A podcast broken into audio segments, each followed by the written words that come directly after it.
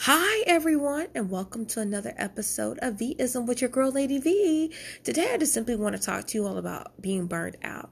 So, I know I am guilty of letting my body run ragged.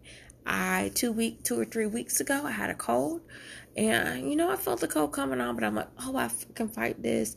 I have this to do. I have that to do. This person needs me. That person needs me. But you know what? I was knocked on my butt when I felt very winded and etc. So, you know, God gives us signs to let us know that we need a recharge. I'm no good for anybody else if I'm out here running on empty. Just like a car, if the tank ain't full, if it, a car can't run on empty, so neither can I. It is time for us to stop trying to be superhumans. I would say superwoman or supermen we need to recharge and it's okay to say no. You can't do everything for everybody. Take care of yourself. And as much as I'm telling this to you, I'm telling this to myself.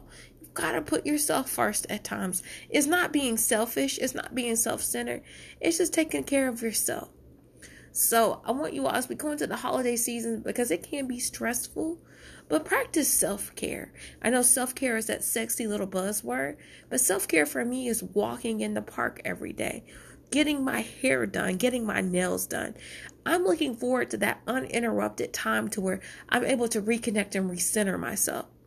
So think about what is your self care tip or technique? Let's do it.